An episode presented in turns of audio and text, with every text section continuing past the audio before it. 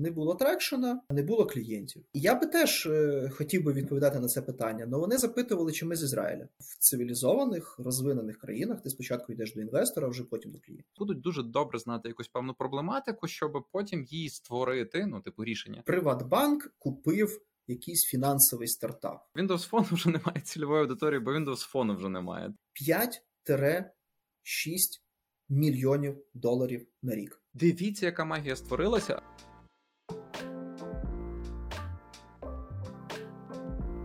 Всім привіт! Мене звати Саша Ремінний, і зараз ми на новому випуску «Стартап Кухні». Сьогодні в гостях мій дуже хороший товариш, людина, з якою ми практично пліч-опліч прийшли спочатку університет та все, що могло навколо університету відбуватися. Потім були разом в межах Microsoft User Group Вінниця, і зараз окремий підприємець, засновник компанії DevRain Олександр Краковецький. Привіт, Саша! Усім привіт! Саша, в тебе просто шикарний килим за спиною. Що за історія? Я знав, що ти заціниш. Цікавий. Я зараз занурився в таку певну, скажімо так, в народну якусь творчість. Тобто я знаходжуся зараз в такому містечку, такий центр ремесла. І тут дуже багато різних таких національних традицій, дуже багато таких от килимів. І я сподіваюся, що вам теж сподобається. Ну і що, знайшов якісь уже моменти, які можна автоматизувати, або куди можна прикрутити штучний інтелект? Я б сказав би, що ми зараз з тобою говоримо через Starlink, і це вже чудо. І я думаю, що тут все класно і без штучного інтелекту. Ну, в тебе от насправді, як то склад нутрощів, він дуже правильний для CTO. Не як для керівника бізнесу, а як для людини, яка просто кохається в технологіях. І ми дуже багато разів обговорювали дуже різні напрямки проєктів. Відповідно, як взагалі з твоїми стартапами? Я розумію, що ти постійно яких гриби, щось постійно робив, якісь були невеличкі наробки, і якщо би туди трошки так навантажити, знаєш, додати якоїсь такої енергії в це русло, то навколо DevRain могла би вже існувати ціла стартап-студія з кучою продуктових бізнесів.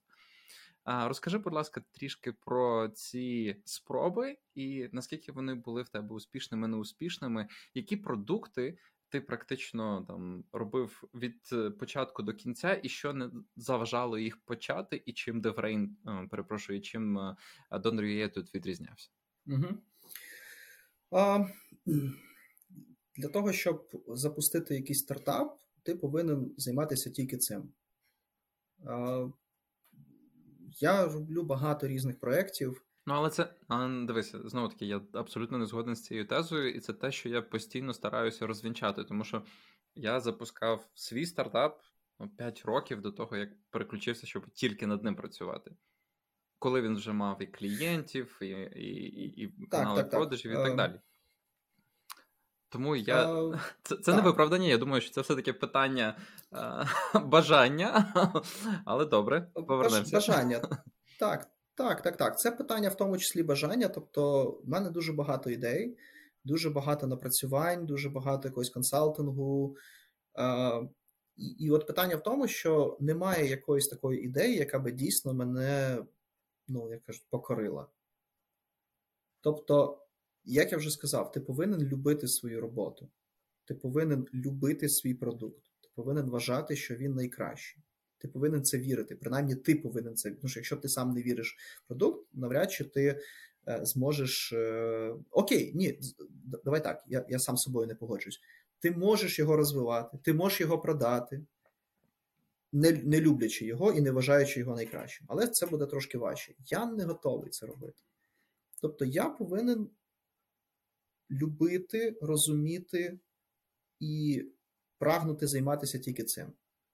І дійсно на різних етапах мого життя були ті чи інші проекти, які повністю захоплювали мене. Але це, як така юнацька закоханість.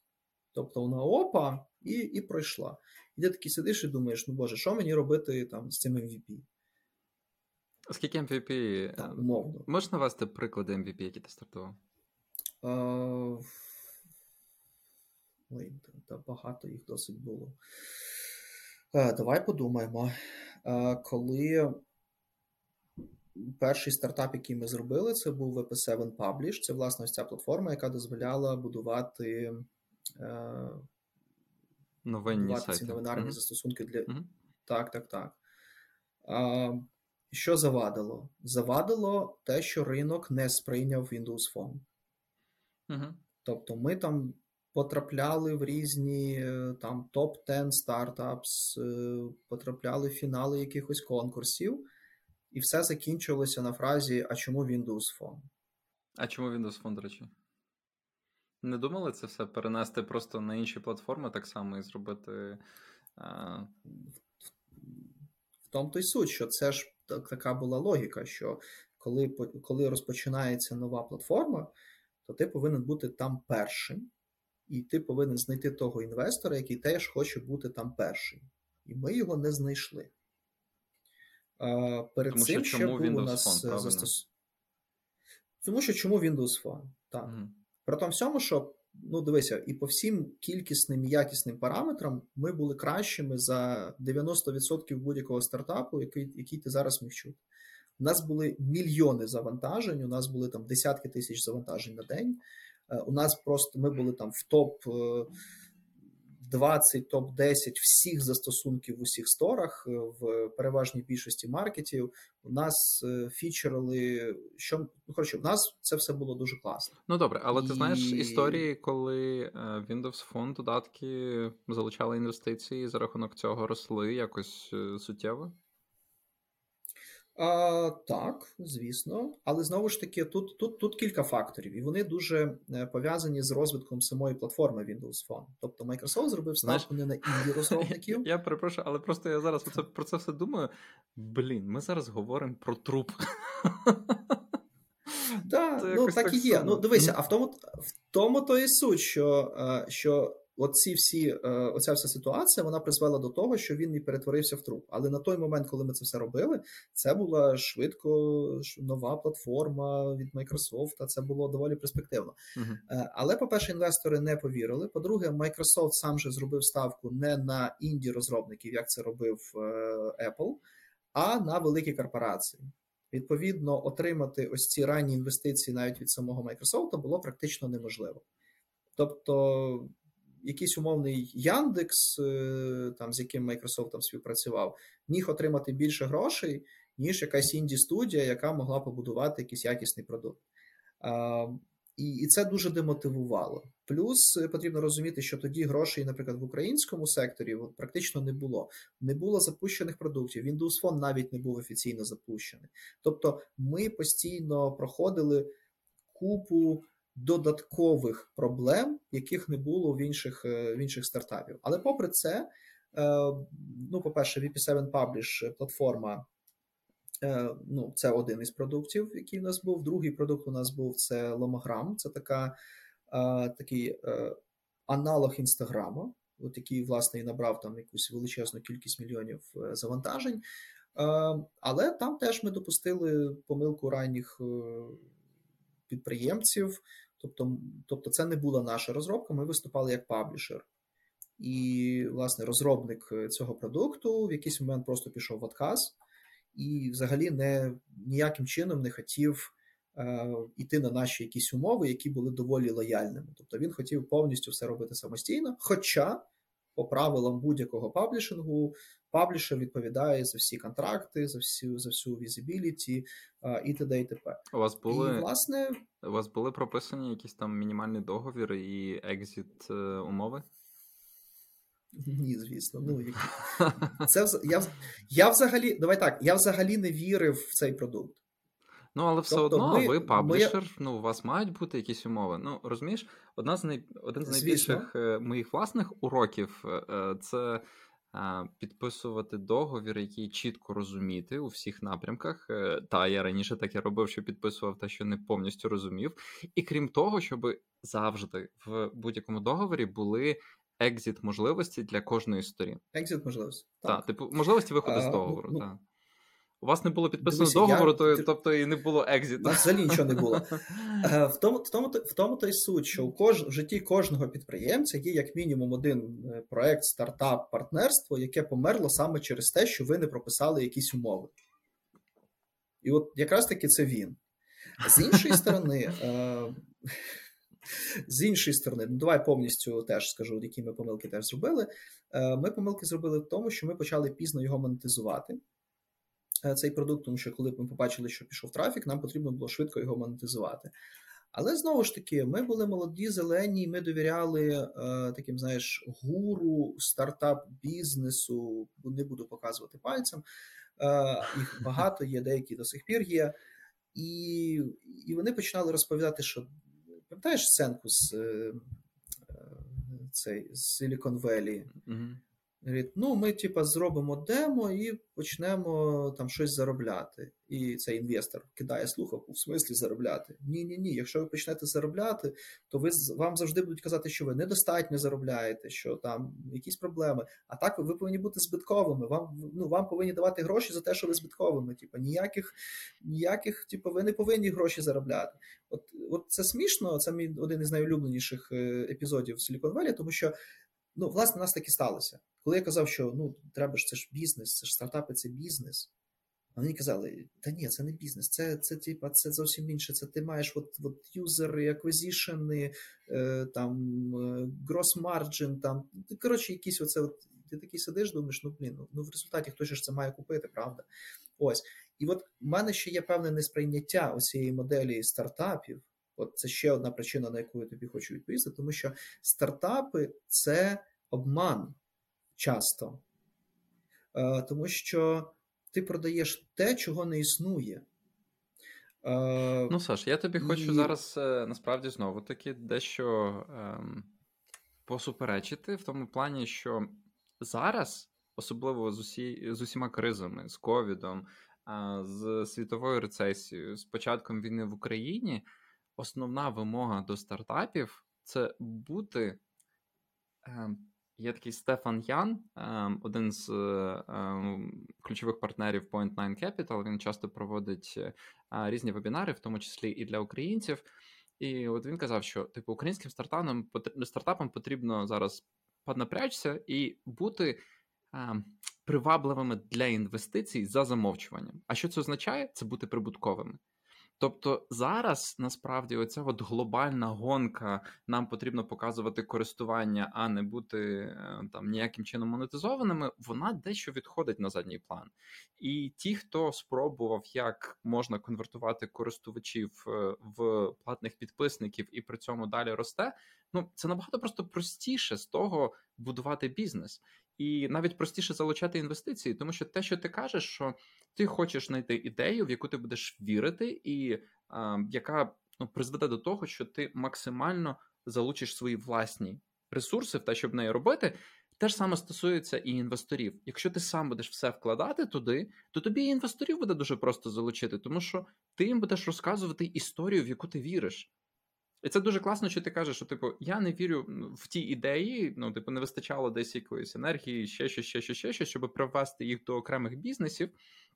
І тому воно дійсно може створювати якусь цю бульбашку обману, тому що ти сам туди недостатньо інвестуєш власної віри. Угу. Так, тому ти не те слухав. Я ж хотів сказати, що на той момент... Окей. На той момент усі стартап-гуру мені говорили, що Саша, стартапи – це не гроші, це не про бізнес, це зовсім інша модель. Важливе не стільки ти грошей тобі юзери принесли, а скільки в тебе цих юзерів. Зараз ці самі стартап-гуру говорять абсолютно протилежно. Добре, що тоді я не був гуру, знаєш, а то прийшлось би самому собі перечити. І знову ж таки, і тому дійсно в мене воно не сходилося тоді, що чому ж так, це ж все одно бізнес, це обман продавати просто якихось фейкових юзерів. І тепер я з тобою не погоджуюсь.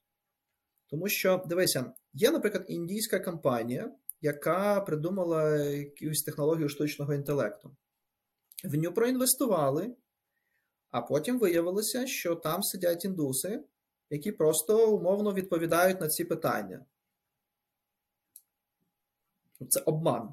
Давай так, це шахрайство. Чекай, те, що відбувається обман і шахрайство, я з цим погоджуюсь. Я просто кажу, що це не є концептуально правильним. Ти чув ситуацію, коли, якщо не помиляюсь, Morgan Stanley викупив стартап і виявилося, що там скільки там 800 тисяч користувачів в ньому просто були згенеровані. Просто нагенеровані. Та. Ну, типу, так. Тобто те, що зараз... Це не обман?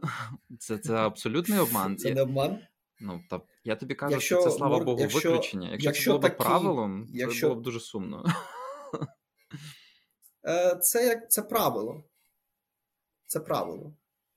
Ну, тобто, оці всі історії – це правило.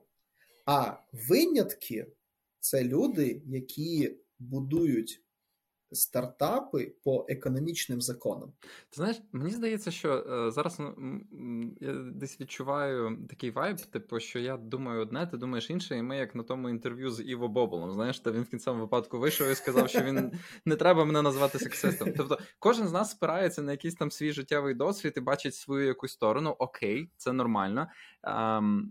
Ну... А знаєш чому? Тому що оці всі MVP і Proof of Concept, тобто я все своє життя в тому числі роблю ці Proof of Concept і MVP для клієнтів. І я можу побачити, з якою ідеєю вони приходять, наскільки сильно вони розбираються в своїй ідеї. Ну, вибач, будь ласка, з однієї сторони MVP і Proof of Concept – це... Ну, круті штуки. З іншої сторони, вони, багато грошей не приносять, бо люди приходять, як правило, ще без грошей, тому що їм потрібен Proof of Concept і MVP, щоб отримати ці гроші. З іншої сторони, ми повинні допилювати ці концепти для того, щоб зробити цей MVP fundable. Ну, тобто більшість людей, які приходять з цими ідеями, вони дупля не відбивають в тому, що вони хочуть створити. Але вони приходять вже з залученими грошами? Але вони приходять вже або з залученими коштами, або з якимись додатковими партнерствами, які допоможуть їм це зробити. І тут ти спитаєш, то окей, якщо ти такий розумний, і чому ти їм допилюєш MVP, чому ж ти не зробиш свій MVP? І тут це дуже просто. Тому що робити стартапи в Україні неможливо. Або дуже складно. Ну, з другим я погоджуюсь, з першим ні. Знову ж таки, ти як виняток зараз хочеш судити про я не виняток, дивись, я згоден, що складно, але це досить можливо. Я зараз спостерігаю за історіями декількох проєктів, які ростуть зараз на очах в мене, без залучення інвестицій, стають profitable, залучають партнерів. Ну, це є історії, які працюють, і це дуже круто. Дивися, тобі так здається. Тому що якщо ти подивишся в кількісних і в якісних показниках, то цей процент він буде доволі поганий. Я не кажу, що це не змінюється на краще. Тобто зараз, очевидно, останні кілька років є багато позитивних змін, які дійсно роблять, ну, скажімо так, цю індустрію, ну, принаймні, вона не робить з цього якусь індустрію. У нас весь час не вистачало експертизи, у нас не було екосистеми, яка зараз тільки зароджується після там початкових своїх там, скажімо так, ембріонального стану, якому він був 12-13 рік, з першими фондами, першими акселераційними програмами, які потім перетерла війна, і зараз це лише повертається до якоїсь там більш-менш. Та навіть ні. Це все одно ще дуже рання стадія і знову... Дуже рання стадія. У нас немає інфраструктури. Ти навіть банально не можеш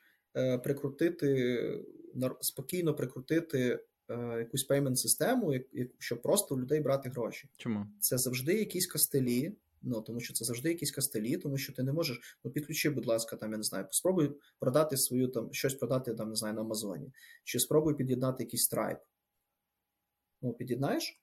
А є системи, які працюють з Україною, слава Богу, не Stripe, Paddle, нормально. Я кажу, тобто на кожному кроці ти будеш зіштовхуватися з величезною кількістю проблем, яких немає, скажімо так, в країнах, які є в розвинутих. Слухай, Саш, я думаю, що насправді тут є ще один такий цікавий момент, про це можна багато сперечатися, але дивися, якщо ти будуєш стартап, який виходить з компанії аутсорсингу, ну, тобто в тебе є якийсь бізнес в аутсорсингу, в тебе є експертиза по тому, як інші роблять MVP, в тебе є, знання технічні, і в тебе є ресурси для того, щоб фондувати стартап, то всі ті історії, про які ти говориш як позитивно-негативні у всьому світі, або які там є негативними локально в Україні, вони не валідні, тому що тобі не потрібно залучати фондування. Ти можеш сам проресурсно зробити продукт profitable на своїх власних ресурсах. Тобі не потрібно там, не знаю, пробиватися через всі проблеми технічних імплементацій, тому що ти як технічно, круто, експертно підкована людина, і тебе має, ну, ти маєш величезну команду, ти також можеш все це пройти. Просто не вистачає якогось поштовху для того, щоб це зробити. Знаєш, знову таки, там, віри в ту ідею, над якою ти конкретно працюєш. Тому давай повернемося до цих... Я розумію, про що ти говориш. Угу. Я з цим, дивися, не подумай, що я з цим не згоден. Дивися, я можу назвати дуже багато речей, в які ніхто не вірив, але я зміг їх зробити.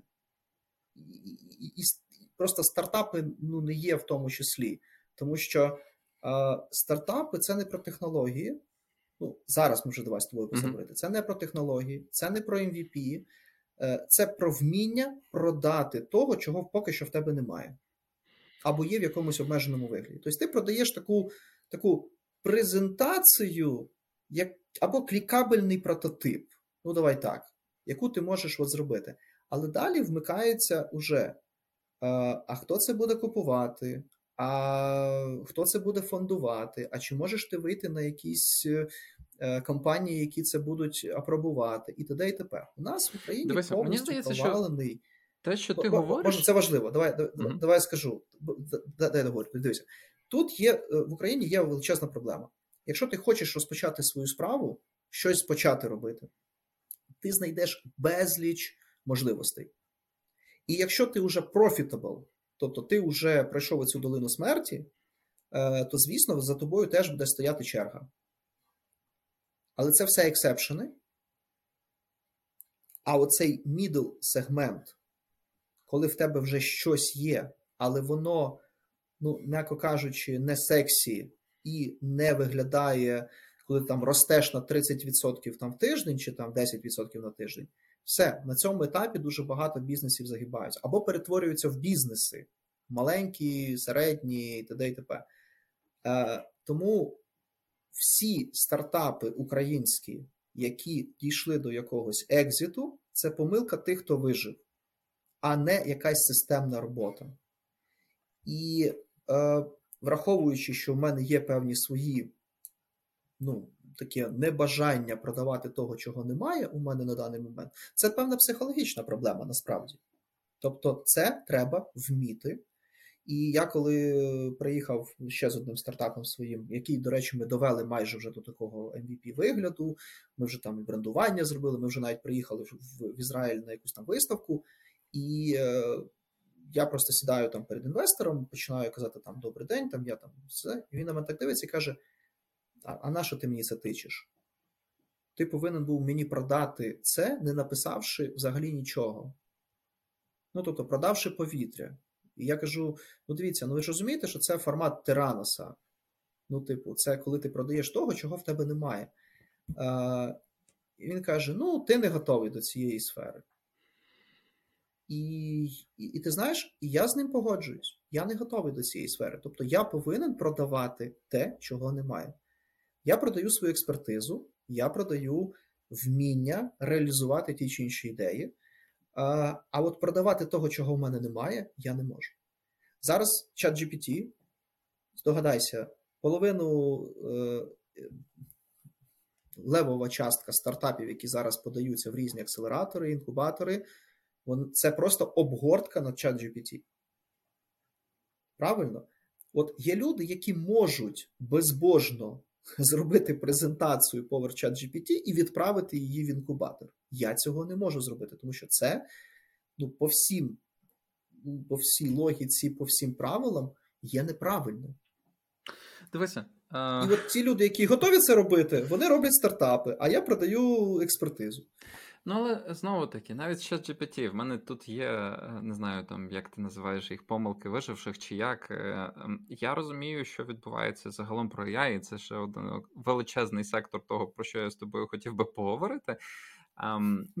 Давай повернемося до конкретно того продукту, який ти кажеш, що ви вже практично оформили, завезли на виставку в Ізраїль. Що він саме робив, чому ви його зробили з самого початку? Тобто трошки копнем глибше. Це була автоматизована система для проведення скринінгових інтерв'ю, тобто з використанням штучного інтелекту. Тобто, умовно, якщо тобі треба наняти, наприклад, якихось інтернів, джунів, або в тебе така high-volume джоба, коли тобі треба просто зібрати якусь інформацію, провалідувати якісь ідеї, провалідувати якісь базові вимоги і відібрати там з 1000 аплікантів, наприклад, 100, то цей скринінг-інтерв'ю, вони, як правило, такі або напівавтоматизовані, або ручні, або просто biased. Тобто вони містять певні упередження, і за рахунок цього там і джунам, і трейні їм дуже важко отримати певну роботу. І ми зробили певну таку систему, яка автоматизувала все це. Чому ви зробили цю систему? В першу чергу ми вирішували власну проблему, тому що як невелика компанія у нас не було великого ресурсу для того, щоб наймати, скажімо так, для того, щоб проводити там сотні скринінгових інтерв'ю. А ми постійно наймали трейні, джунів, і це була проблема. Тобто я витрачав дуже багато часу на це. І я подумав, що ті компанії, які не мають якихось великих рекрутингових відділів, а таких дуже багато, їм такий інструмент був би дуже, дуже потрібен. Цей стартап, він був доволі непогано оцінений, тобто ми подавалися на різні конкурси, нам давали якісь відгуки, і технологічно... А вже використовували в себе в компанії? Так, ми почали його використовувати в себе в компанії, тобто, як ти кажеш, технологічно, експертно, ідеологічно ми все зробили, і воно все було ідеально. Тобто там оцінки були 90-100 балів зі 100. Але не було трекшена, не було клієнтів. Чому? Тому що ти спочатку робиш proof of concept, а потім починаєш потрошки шукати клієнтів. В цей момент ми паралельно почали подаватися на різні стартап-конкурси і поїхали на виставку в Ізраїль. І дивися, знову ж таки, як ти думаєш, яке питання мені ставили люди, які були на виставці в Ізраїлі? Ти стоїш, твій бут, приходить людина, і дивиться автоматизована система проведення скринінгових інтерв'ю. Як ти думаєш, які питання вони нам ставили? Я би запитав, хто ще цим користується. Окей, хороше питання. І я би теж хотів би відповідати на це питання, але вони запитували, чи ми з Ізраїля. І коли ми казали, що ми з України, вони просто розверталися і уходили. Тому давай я так натякаю на попередню нашу дискусію, що не все залежить від технології, від твого бачення, є ще якісь інші параметри, на які я не можу впливати. Дивися, є багато інших географічно тих самих виставок, де тебе про географію твоєї компанії будуть не відразу запитувати. Так? Це як мінімум. Тобто ви просто дізналися, що в Ізраїлі не запитують, точніше, не хочуть говорити з українцями. Так? А як користувачів далі шукати? А потім почався ковід. І скринінги перестали існувати? Вони не те, що стали існувати. Ти почав думати про те, щоб основний бізнес залишився. А ви далі користуєтесь тим скринінг-інструментом? Ні, ми поки що ним не користуємося. Тобто ми його забили на нього. Знову ж таки, тому що по-перше, вже пройшло там кілька років від цього проєкту, і зараз його треба будувати вже по іншому принципу. Чекай, але ж ви його розробляли з самого початку для власних потреб. Що змінилося? Так. Що в принципах вашої роботи змінилося? Що змінилося? Ми перестали наймати інтернів, тому що змінився підхід. У нас з'явилися рекрутери, які, власне, почали займатися скринінг інтерв'ю. І змінилося те, що цей продукт в тій реалізації, тобто ми дійсно потратили багато часу на це, і його треба було підтримувати. Тобто в нас банально не вистачало ресурсів, щоб його нормально підтримувати.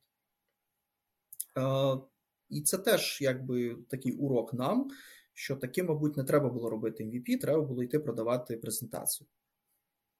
Тобто я чим далі цим займаюся, тим більш схильний до того питання, що хочеш, не хочеш, але ти мусиш продати презентацію і тільки після цього щось робити. Кому ти хотів би продавати презентацію? Інвесторам чи клієнтам? Клієнтам, в першу чергу. Угу. Я взагалі вважаю неправильним іти до інвестора, коли в тебе немає клієнтів. Але практика показує, що так це не працює, що ти йдеш до інвесторів, до клієнтів одночасно. В цивілізованих, розвинених країнах ти спочатку йдеш до інвестора, а вже потім до клієнтів. Як би це дивно не звучало. Не знаю, я тут теж трошки маю свою точку зору, принаймні ту, яку я намагаюся пропагувати, з приводу того, що, в принципі, той самий перший прототип ти можеш зробити сам, тим більше з розповсюдженням різних наукодних інструментів, можливостями все це зробити.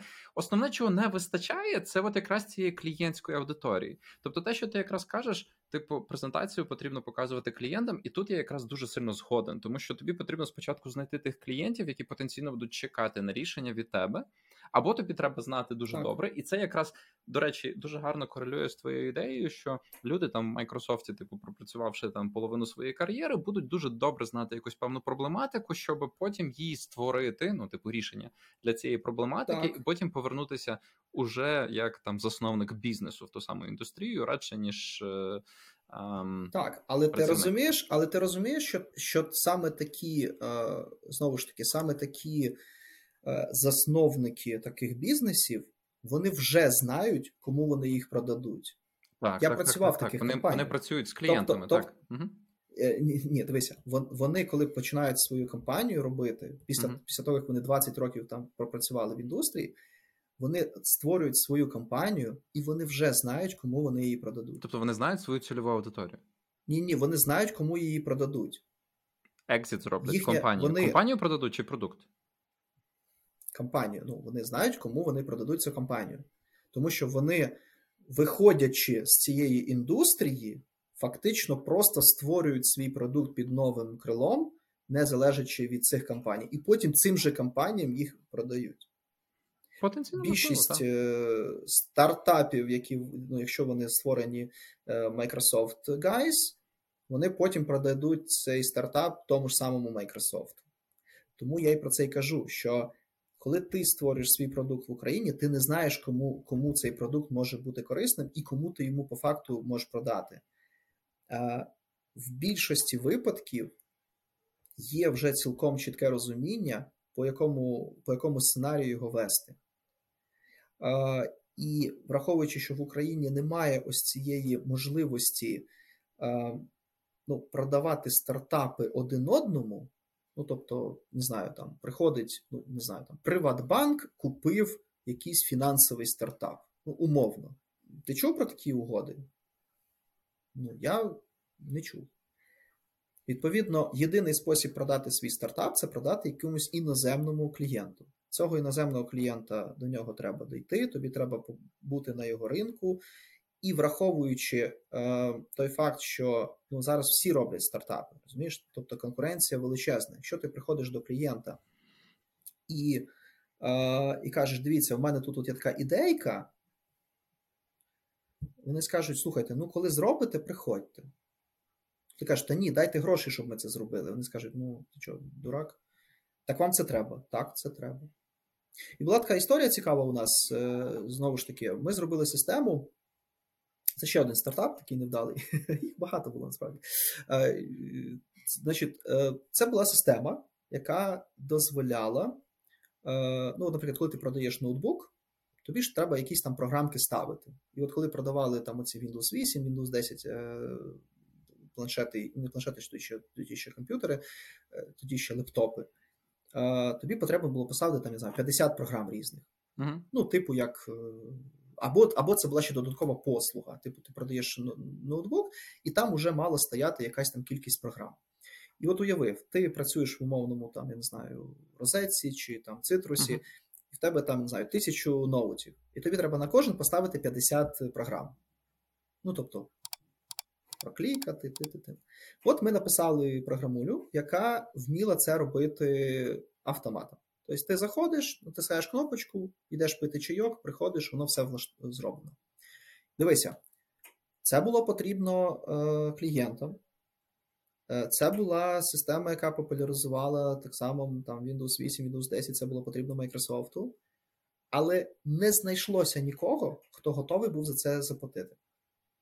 Тобто вони казали, так, це нам дуже треба, нам це зекономило дуже багато грошей, дуже багато часу.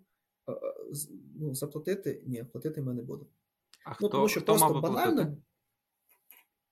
Ну, я би сказав, якісь от великі мережі, які тобто ретейлери, це... та сама розетка, Комфі. Ну, по-перше, ретейлери, по-друге, це міг зробити там той же самий Microsoft, який міг би потім роздати цей інструмент своїм потенційним клієнтам. Там варіантів багато могло бути.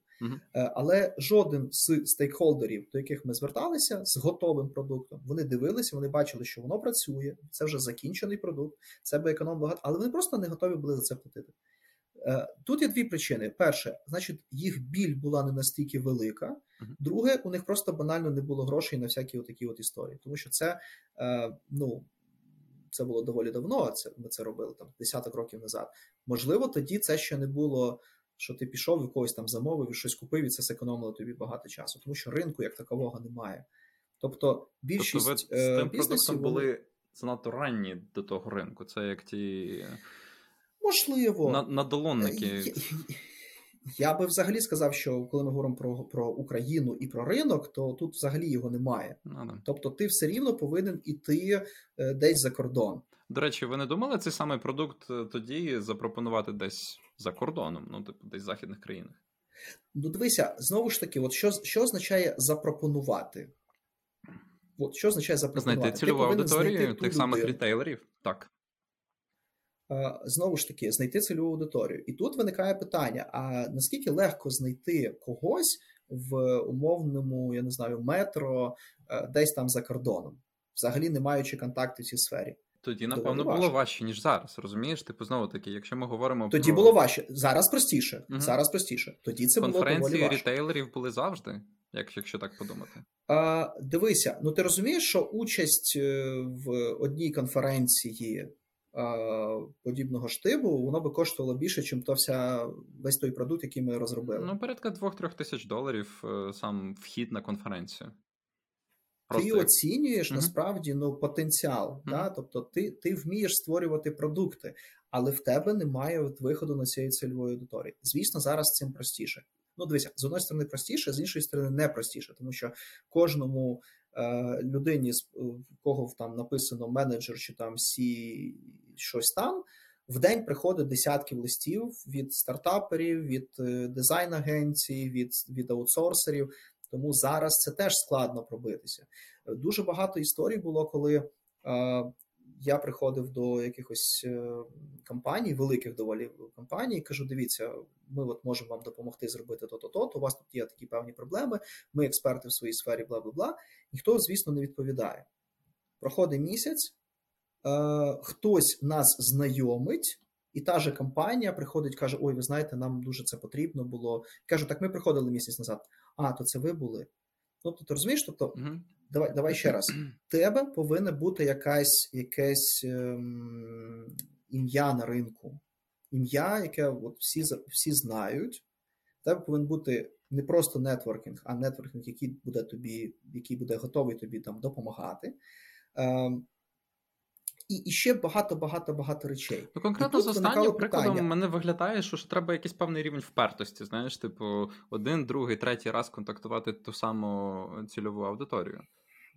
Тобто, знову таки, я абсолютно згоден, що, типу, стартапи, в першу чергу, вони ж фейляться саме через те, що немає доступу до цільової аудиторії. І оцей доступ, це, типу, просто в різних сторонах, та? Типу, Windows Phone вже немає цільової аудиторії, бо Windows Phone вже немає, та? Типу, потім десь з онбордінг-інструментом вам не вдалося вийти на правильних користувачів, бо, напевно, ви показали це недостатній кількості людей. Знаєш, як кажуть, в Y Combinator показали, типу, 50 людям, всі сказали, що не потрібно. Відповідь ментора, покажіть ще 200. Знаєш, типу, відповідно, доступ і оцей от якась там volume, оцей от він дуже потрібен для того, щоб все-таки це кудись продвинути, а це важко, залишаючись в аутсорсі, тому що, ну, блін, спробували, ну, от не полетіло, ну, тепер у нас є, от, типу, стандартні задачі, до яких треба повернутися, бо за них заплатять. Ну, все вірно. Ну, чекай, ну, в цьому теж є своя причина. Окей, ми спробували, ми проінвестували, ми подивилися, не отримали вчасний і нормальний фідбек. Тому ми зрозуміли, що окей, ми цим не займаємося. Це доволі теж тверезий і дорослий підхід. І от тут, от, мені здається, дуже корелює з тим, що ти говориш, що не вистачає власної віри в ту саму ідею. Тобто, типу, якщо би ти чітко розумів, який біль вона вирішує для тебе особисто, і ти розумів, що, типу, напевно, є ще там Вася, Петя, Коля, Тамара, Світлана, яким це також буде дуже важливо, то тоді би тобі було простіше це захищати і знаходити цільову аудиторію. It doesn't matter. Для тебе чи для всіх? Болей дуже... Ну, дивися, я дуже рідко бачив ситуацію, коли ти приходиш до якоїсь людини. Знову ж, я зараз говорю не тільки про стартапи, я зараз говорю в принципі. Uh-huh. Я дуже рідко бачив ситуацію, коли ти приходиш і кажеш, у вас ж, мабуть, є така проблема, а давайте ми її вирішимо. Ти практично ніколи не вгадаєш. Попри те, що та проблема, з якою ти прийшов, з рішенням тої проблеми, вона як common для всіх. Да? Але ти прийшов не до тої людини, ти прийшов не в той час, ти прийшов, людина взагалі звільняється, або там ще якась причина. А другий момент, навіть якщо ти приходиш до конкретної людини, в конкретний час, правильний, вона дійсно підтверджує, що дійсно є така проблема. Ну, тобто, ти зробив всю роботу, всю домашню роботу. Все рівно процент конвертації в клієнти, він дуже-дуже-дуже низький. Просто, ну, він близиться до нуля. Давай так. Знову ж таки, враховуючи той час, який ти на це витрачаєш, тобі простіше піти і зробити ще один проект, і заробити ці самі гроші і навіть більше. Ні, я тут зараз, чесно, дуже не згоден, тому що все питання масштабування. Ти не можеш себе клонувати і робити ще один проект, тому що це завжди час. А зробивши рішення і знайшовши першого клієнта, це твій доказ для того, щоб знайти другого, третього, четвертого. А коли в тебе 5 клієнтів, для того, що ти вже один раз зробив і продав, то наступним 5 це ще простіше продати, а наступним 10 ще простіше, бо ти набираєш як сніжний ком оцей постійний рух в продуктовому бізнесі. Це звучить круто і класно, але мій особистий досвід це не підтверджує. Ну, які були продукти, які ти продав декілька раз, і потім далі вони не продавались? В тому-то і суть, що поки в тебе там умовно 5, перших 5 клієнтів, ти не продаєш 5 ідентичних продуктів. Ти продаєш 5 імплементацій однієї ідеї. Ну, це якщо в тебе enterprise специфічний продукт. Це ж буває по-різному. Ну, я продавав свій продукт ідентичний тисячам клієнтів. Знову ж таки, я... Ну, це ліцензійний код там відрізнявся, розумієш, це не імплементація.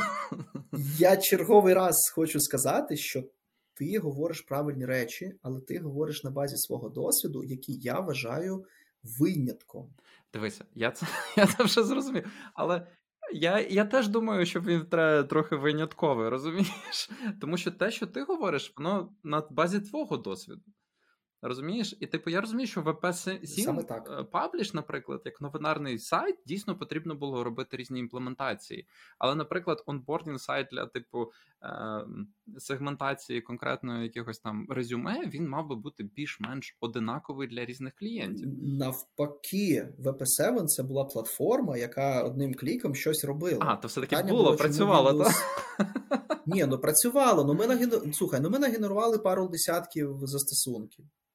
Ну, але знову ж таки, за це не хотіли платити. Ну, просто банально не хотіли платити. Ну, от і все. Це вже, напевно, знову таки проблема ринку, на якому працюєш. Це український ринок. Я ж в тому числі. Так, я ж про це і кажу, що ми кожен цей продукт, про який ми зараз говоримо, ми проходили ті чи інші речі. Один раз ми зробили інструмент, який могли продати кільком людям, але він був, умовно, не було достатньої кількості людей, які готові були за це платити. Другий раз ми зробили щось інше класне, але там не підписали договір. Третій раз ми зробили продукт, який начебто був працював, але щоразу, коли ми приходили до різних клієнтів, вони казали, круто, класно, але нам отут от кнопочку треба, щоб вона збоку була. І ти не можеш продати цей продукт кілька разів, ти можеш їх продати кілька разів, але тобі все рівно потрібно робити певні кастомізації. І це підтверджує наш досвід роботи з клієнтами. Тому що, знову ж таки, серед наших клієнтів є стартапи, які зробили продукт, який вони намагаються реплікувати для багатьох клієнтів. І є дуже обмежена кількість продуктів, які ти можеш тиражувати. А ти не думаєш, що в більшості випадків тобі... що в аутсорс приходять якраз ті стартапи, яким потрібні ці кастомізації? Тому що зазвичай стартап технологічний буде старатися свій R&D залишити в собі, своєю невеличкою командою пиляти, можливо, це там і величка команда, але щоб всі інтелектуальну власність залишали за своєю командою. А в аутсорс вони приходять саме тоді, коли вони розуміють, окей, це наш кор, але тепер його треба продати одному, другому, п'ятому клієнту, різним ентерпрайзам, які вимагають цих кастомізацій. Ми з цими кастомізаціями підемо в аутсорс, і це знову-таки твоя помилка виживших, знаєш, тому що ти спостерігав саме такий процес розвитку. Дивися, я все-таки перепробував багато різних продуктів, типів компаній, тому я би сказав так, що є сенс в тому, що ти говориш, але я з цим і не сперечався. Тобто ми, в принципі, говоримо про одне й те саме, просто трошечки з іншого досвіду і трошки з інших KPI. Ось, я брав участь в R&D проєкті. Ось. І на базі цього R&D продукту потім був створений стартап. При тому всьому, що це було виключно R&D, це було штучний інтелект, це була доволі складна імплементація. І всі сторони, які брали участь у цьому проєкті, я маю на увазі менеджери, власники компанії, ті люди, які спонсорували це все, вони слабо розуміли, що там взагалі відбувається. Тобто була людина з тієї сторони, яка розбиралася в предметній сфері, і була людина з нашої сторони, який розбирався в технологічній сфері. Тому дві людини зібралися і зробили R&D. Але давай я тобі, вибач, поставлю запитання. Як ти думаєш, хто це проспонсорував? Де взялися гроші на R&D? На базі якого потім... я не зрозумів, куди ви прийшли, де ви там разом займалися.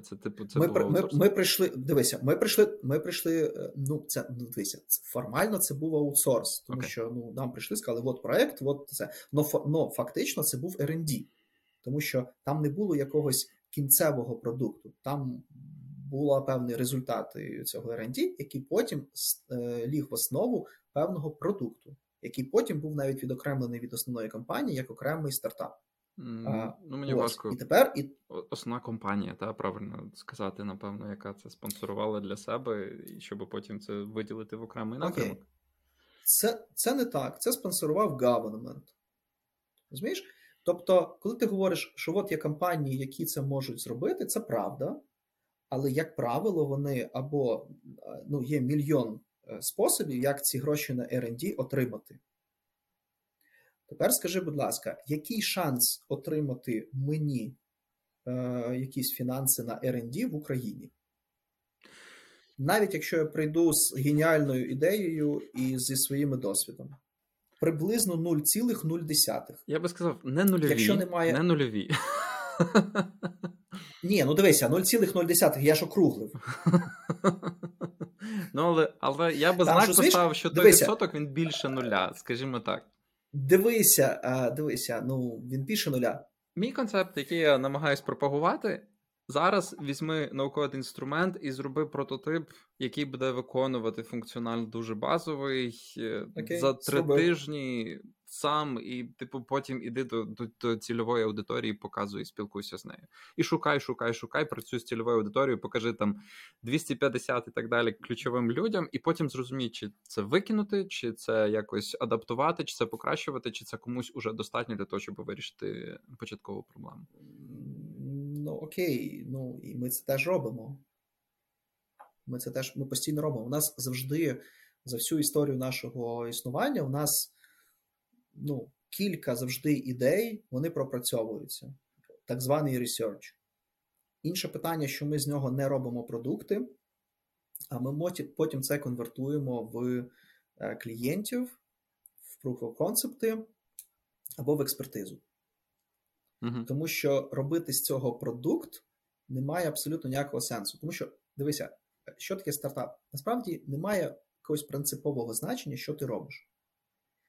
Придумай любу ідею, я не знаю, там, аналог 1С. Ну, є ж така потреба в бізнесу?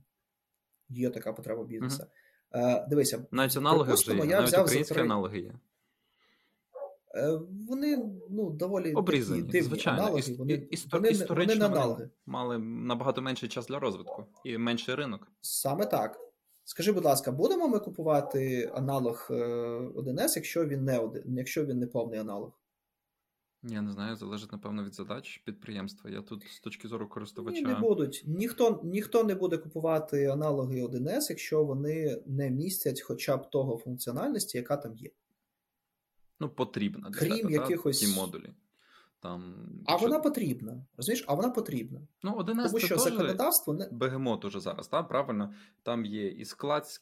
Там і склад, і не склад, там є маркет. І типу і маркет, і всі. Ну, багато всього. Там є маркет, там є потреба, там є ринок, там є доцільність, але немає продукту, тому що створити такий продукт практично неможливий.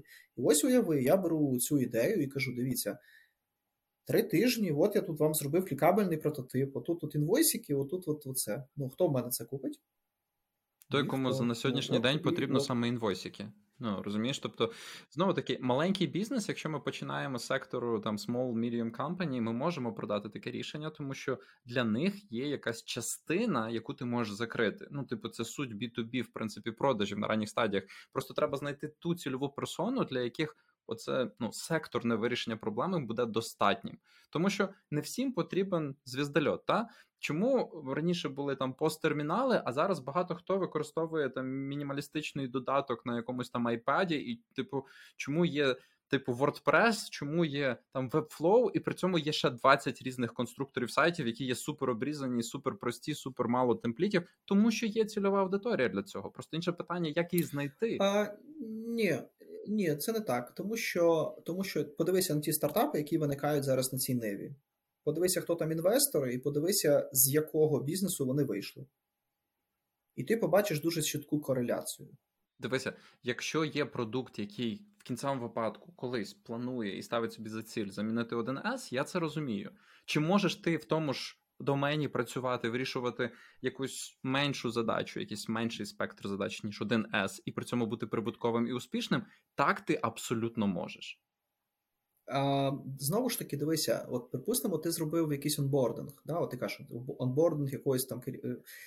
Дивися, давай так, щоб ми з тобою ще не потратили 2 години на ці пустого порожня. Дивися, ти можеш зробити цей прототип за 3 тижні. Проблема в тому, що і інші можуть зробити цей прототип за 3 тижні. Але не роблять. Проблема в тому, що роблять, але все одно ти для того, щоб продати це, ти все одно мусиш потратити значно більше ресурсів, ніж на створення цього прототипу.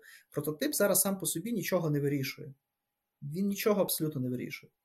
Ну, я би дивився якраз в сторону прототипів, які щось вирішують. Добре, знову таки, щоб, як ти кажеш, з пустого не в порожнє, давай перейдемо до того проєкту, який, в принципі, приклеївся до імені Олександра Краковецький і зараз є частиною твого, ну, скажімо так, особистого бренду, це Donor.ua. Чим він відрізняється від всіх тих інших проєктів? Чим він такий інший, що Саша далі ним займається?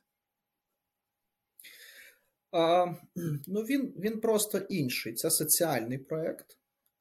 де ми використовуємо найкращі, найновіші технології, підходи, де вирішується якась гостра соціальна проблема. І цим він і відрізняється, що він в першу чергу не про гроші, а про вирішення якоїсь проблеми. Ну, але дивися. Але враховуючи... Відразу я каверзне питання задам. Ну, це теж частина наших постійних дискусій. Технологічний стартап чи соціальний проєкт? І я знаю, що ти сам між тим в якійсь мірі якби різним людям по-різному пояснюєш. І проєкт суперважливий. В країні, в якій йде війна, де потрібен постійний контроль за наявністю крові в центрах крові, ну, тут немає спору. Я думаю, що я сам збив тебе з важливої думки, але почну все-таки з того каверзного питання, що це є. Це є соціальний проєкт, на який потрібно залучати донорські, спонсорські гроші, так само, як на таблеточки? Чи це є технологічний стартап, який може продаватися у всіх країнах світу і дозволяти там, типу, бути системою контролю обігу крові в країні? Це може бути і просто соціальний проєкт, і це може бути як технологічна платформа, яка потенційно може продаватися в інші країни. Але тут теж дуже багато є відмінностей від звичайного стартапу, тому що для стартапу все-таки потрібен якийсь ринок. Да? Ринок і гроші. І тут доволі цікавий момент. Ті ринки, де є гроші, там немає цієї проблеми, тому що вони її вирішують грошима. А там, де потрібно вирішувати це технологічно і якимись новітніми методами, грошей немає. Скажи, будь ласка, що означає... І такий от парадокс. Що означає, там треба вирішувати... Ну, типу, там вирішують грошима. Це як? Окей, давай на прикладі, дивися. От дивись, ми в 16-му році, здається, в 16-му перемогли в стартап-вікенді в Стокгольмі. Uh-huh. Тобто наша ідея була високо оцінена, і всі були в захваті, що от ми технологічно вирішуємо таку проблему. І я був такий дуже окрилений, що тепер нарешті нам пощастило, зараз от воно все піде. І коли я почав все-таки вже спілкуватися на тему донорства в тій же Швеції, вони сказали, дивіться, це класна ідея, але в нас такої проблеми немає. Тобто їм не потрібен цей продукт, тому що в них система служба крові побудована за іншим принципом. Вона доволі консервативна, там використовується доволі консервативний софт, але воно just working. Ну от що це означає? Скажи, будь ласка, тобто чого немає у нас в країні, чи можливо в центрах крові, що є там, що воно там just working? В нас немає нічого того, що є там. Давай почнемо з цього. У нас немає нічого.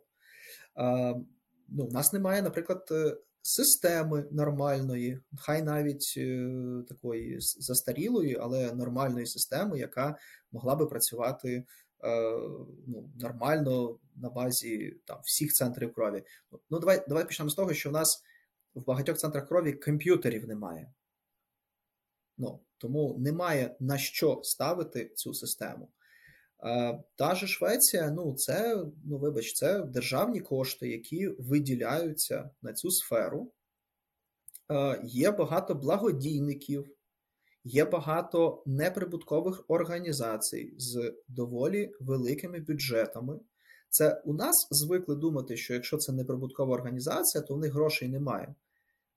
Неприбуткові організації можуть бути багатими, можуть мати мільйони доларів обороту за рік, і це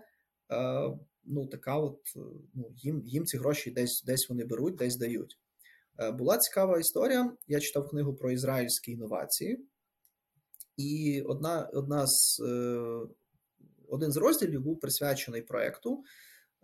Там була така проблематика, що ти ж знаєш, що в Ізраїлі є райони такі благополучні, неблагополучні, арабські, неарабські. І, коротше, якщо там щось стається десь в межах спірних територій, то, наприклад, там ізраїльська поліція і швидка може туди не їхати.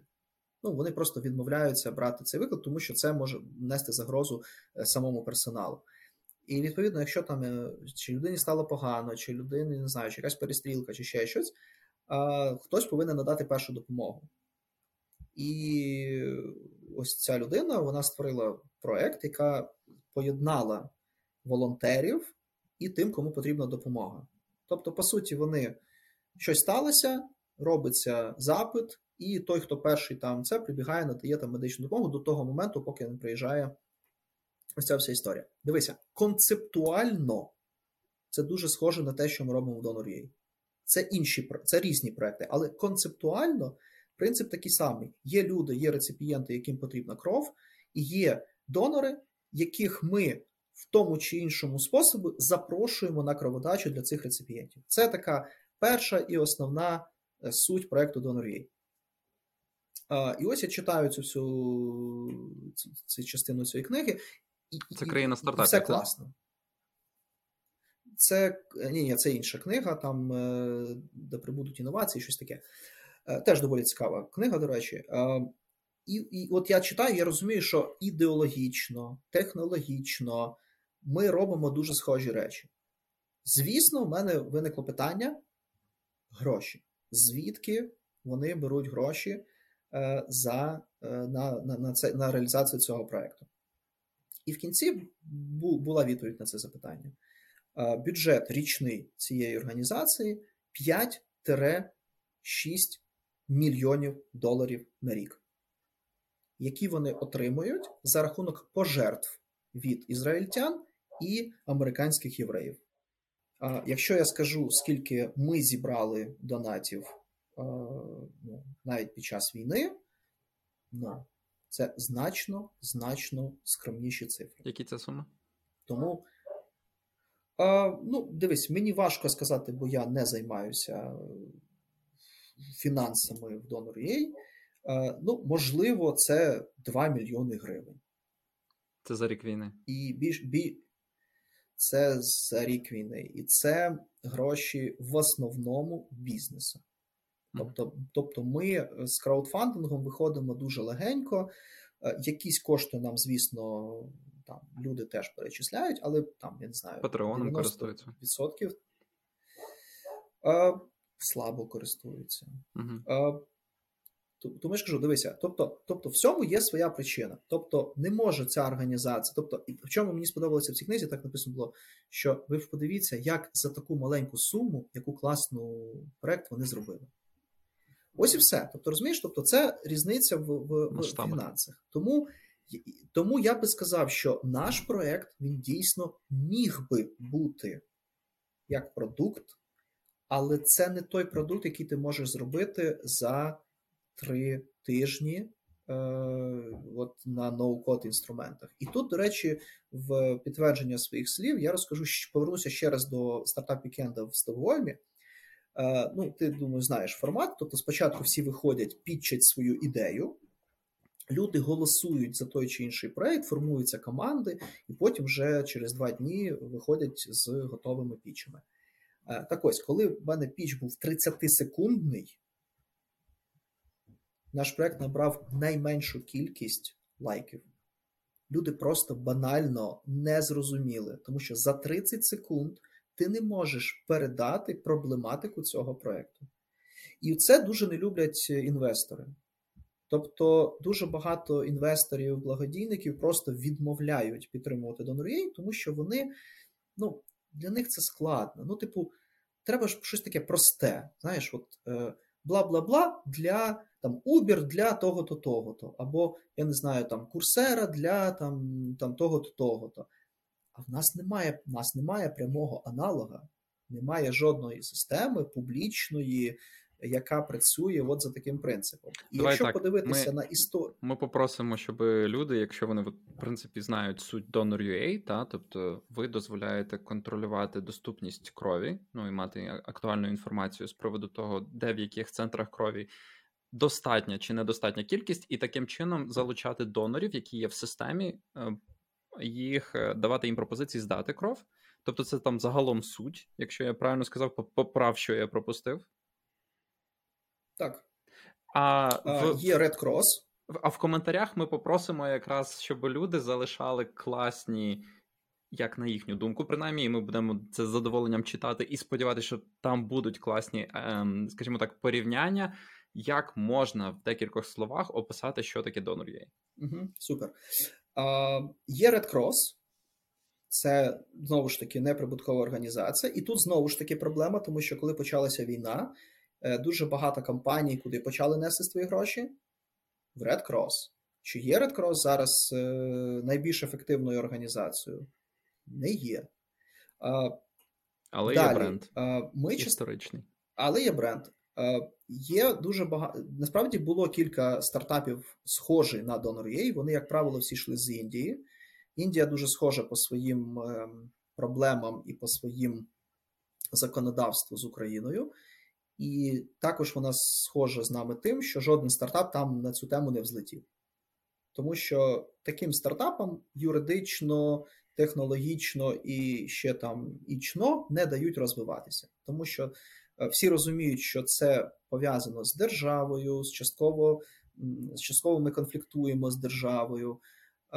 Це кров. Багато хто в Україні, в принципі, не хоче себе асоціювати з кров'ю.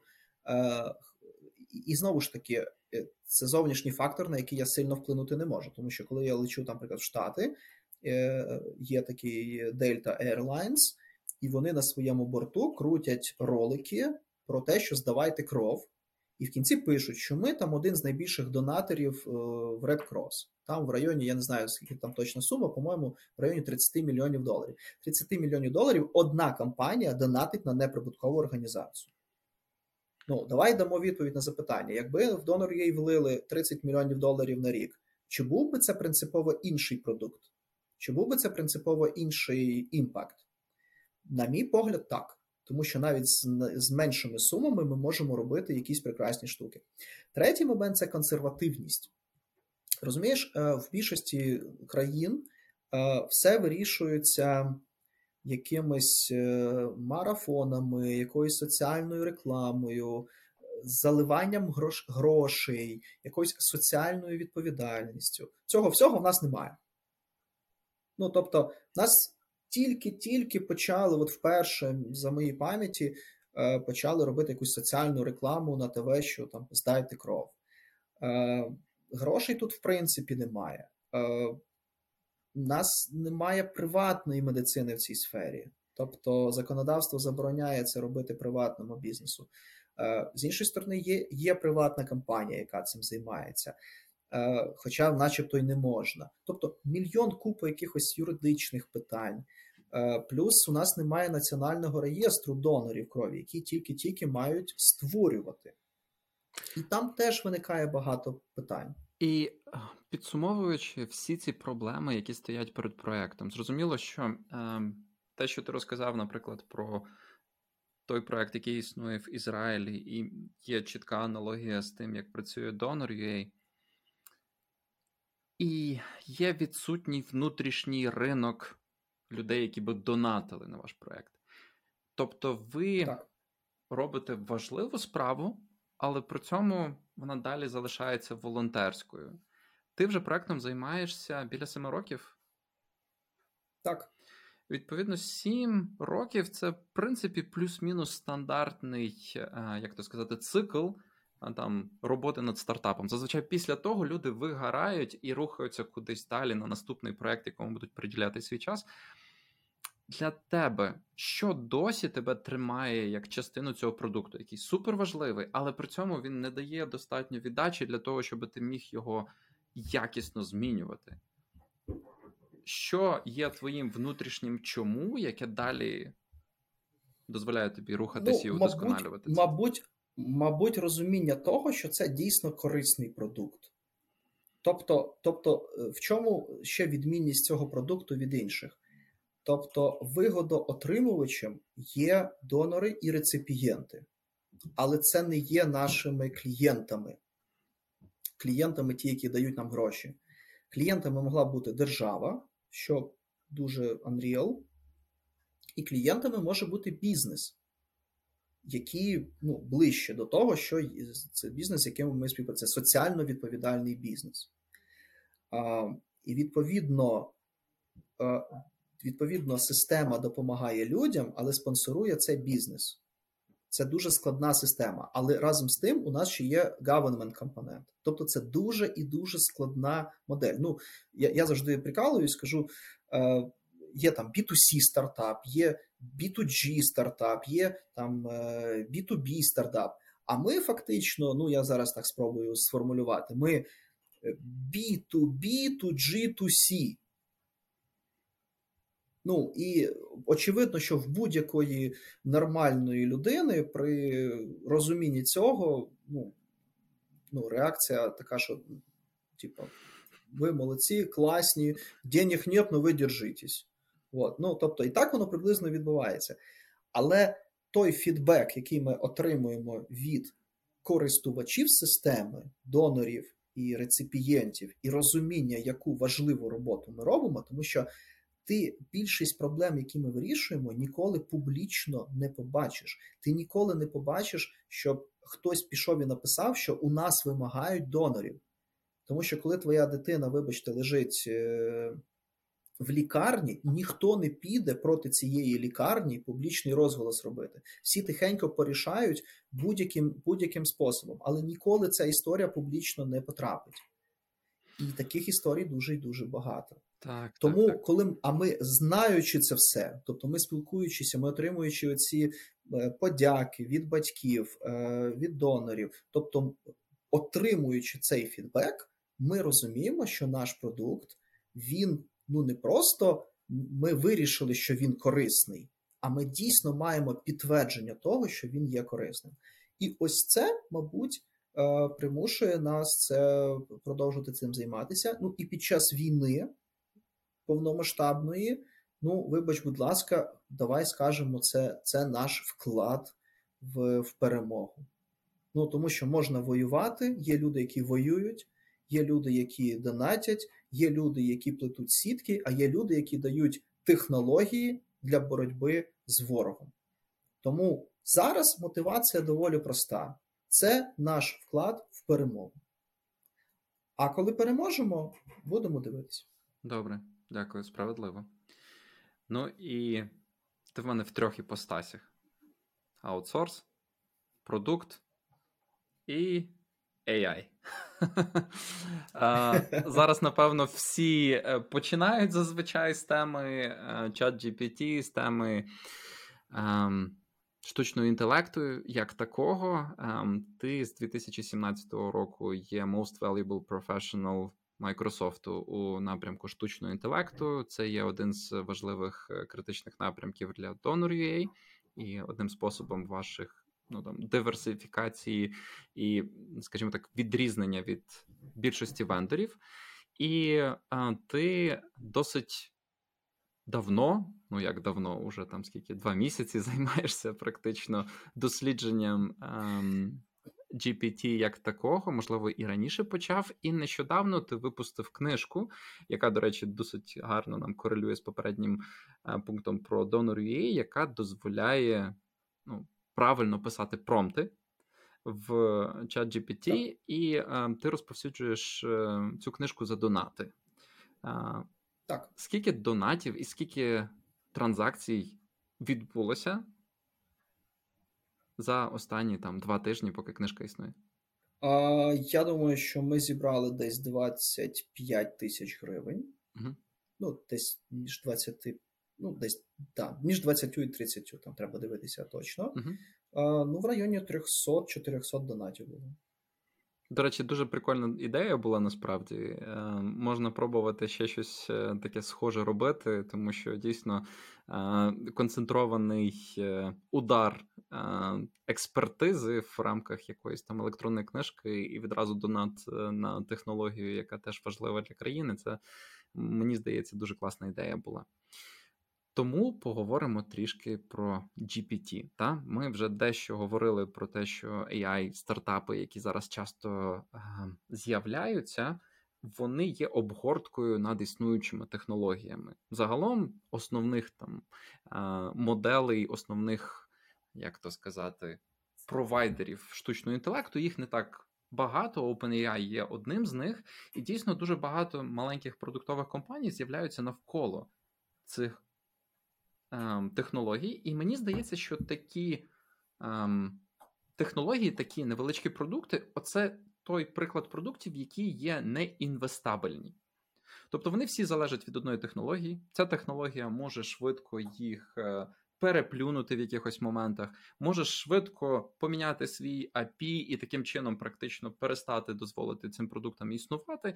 І практично це, як знаєш, типу, повна залежність від одної технології, вона ніколи не є хорошою для бізнесу. Можливо, це буде через 10-20 років, коли ця технологія абсолютно стабілізується.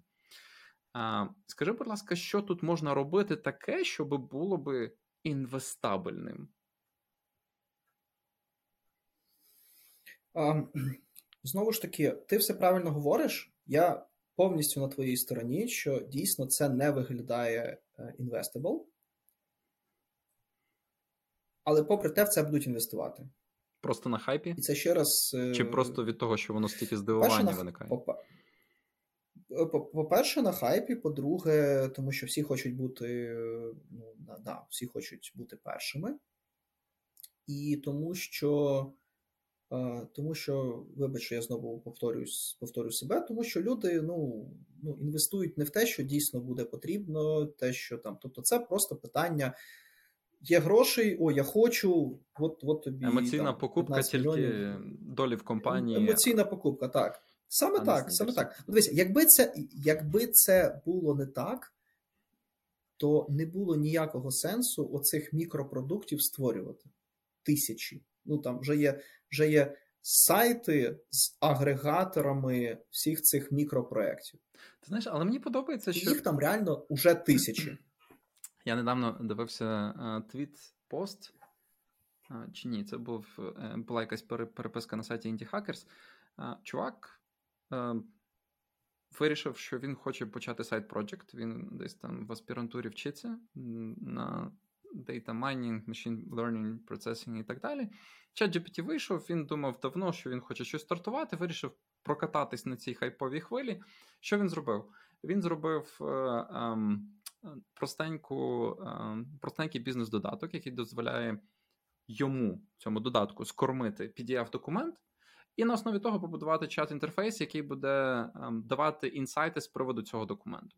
Це той випадок, коли людина після того затвітила інформацію про продукт, він пішов не вірально, те, що називається semi-viral, типу дещо вірально, типу десь то його там розповсюдив, він там отримав там N вражень з приводу цього продукту, і через тиждень чи через два в нього вже місячних підписок було на $1000 на місяць. Тобто це ті гроші, які він буде отримувати щомісяця.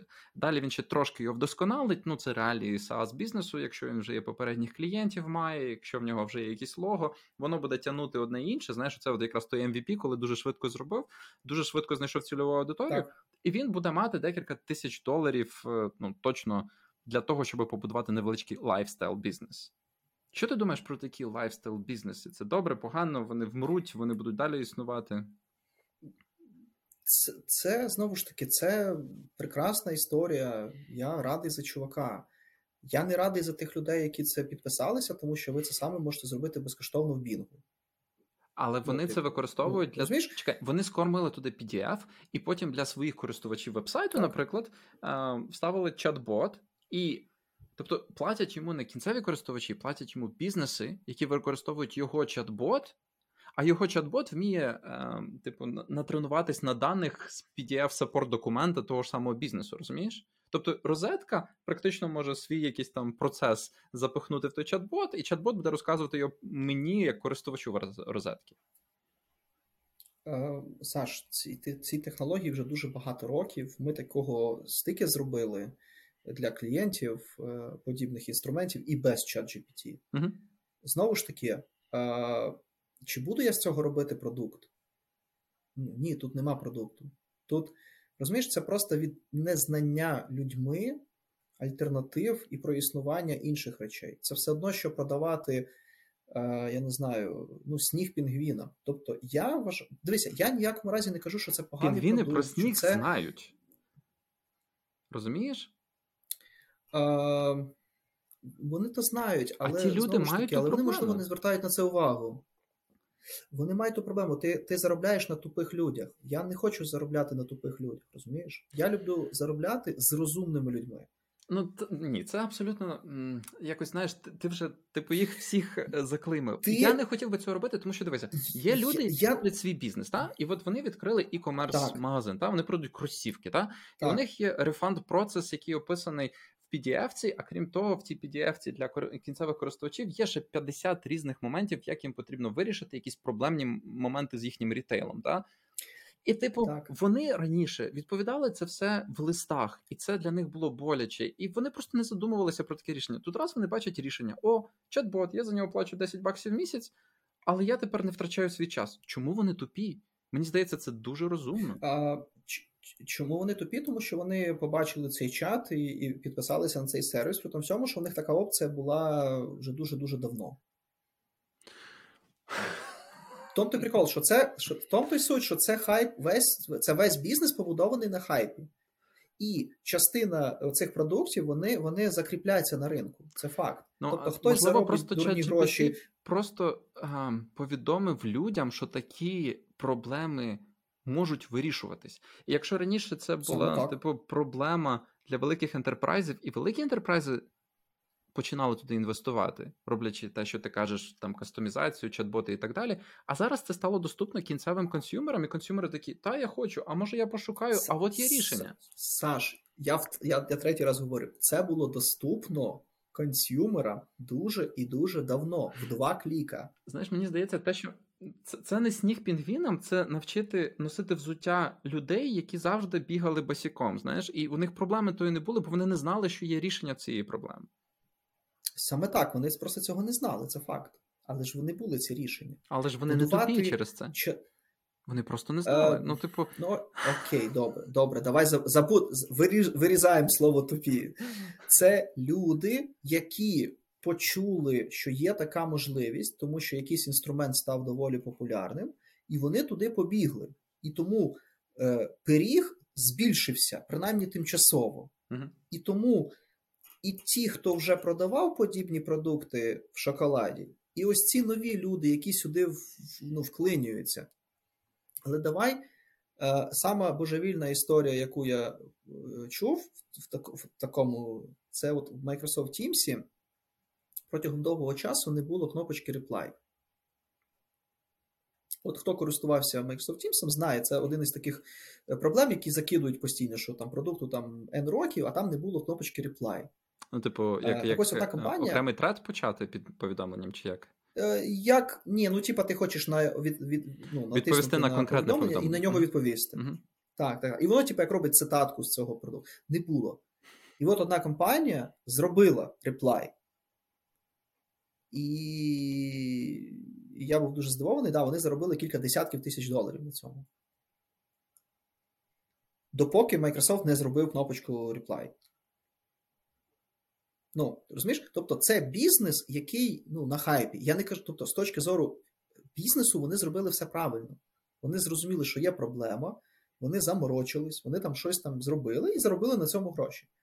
Але це тимчасовий бізнес. Це бізнес на хайпі. І чи має він право на існування? Однозначно. Чи конвертнуться такі бізнеси маленькі в потім якісь більші сервіси? Чи стануть частина з них відомими?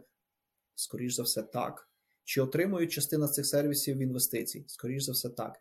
Але це не має нічого спільного з якоюсь справжньою finance model. Тому що це питання виключно хайпа. Тобто, якщо ти подивися, навіть з тим самим ChatGPT, дивися, як почався мій шлях в ChatGPT останніх 2 місяці. Mm-hmm. Я в Фейсбуці написав: хлопці і дівчата, чи не хочете, щоб я провів для вас вебінар? Поставте плюсик.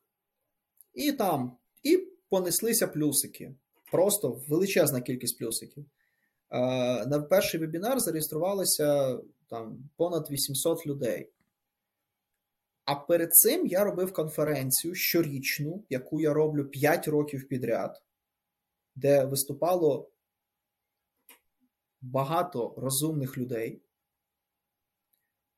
На всю конференцію зареєструвалося 350 людей. А тут на один вебінар 800. Там виступало набагато більше. Це було все безкоштовно. Це також було про штучний інтелект. Це також було про подібні технології. Але не було хайпу. Знаєш, але тебе кінцеві користувачі, розумієш, в тому ж ChatGPT на вебінарі, ті питання, я слухав його, цей вебінар, в мене було враження, що це були дуже консюмерські питання. Тобто, ти зараз кажеш, у мене була конференція про те, як складати двигуни. Ну, от ніхто не... 350 людей прийшло. А потім я кажу, хочете, я розкажу, як працює прикольно нова магнітола від Феррарі. Ну і звичайно, що люди прийшли і подивилися типу на нову магнітолу від Феррарі, тому що це те, що вони самі можуть спробувати і потикати. Навіть, не знаю, не Феррарі, а типу те, що потім можна вставити там вашу там Фабію. Наприклад. Ну, і так, і ні. Ну, тобто, дивися, це просто приклад в різницею там, умовно, в місяць на одну й ту саму плюс-мінус тематику від однієї тієї самої людини. Тобто, я не знаю, який ще приклад більш такий вдалий можна сказати. Тобто, це хайп. Це нічого іншого, як хайп. І, звісно, на хайпі воно буде виносити різних людей. В даному випадку винесло мене, але, знову ж таки, я про штучний інтелект розповідаю вже дуже багато років.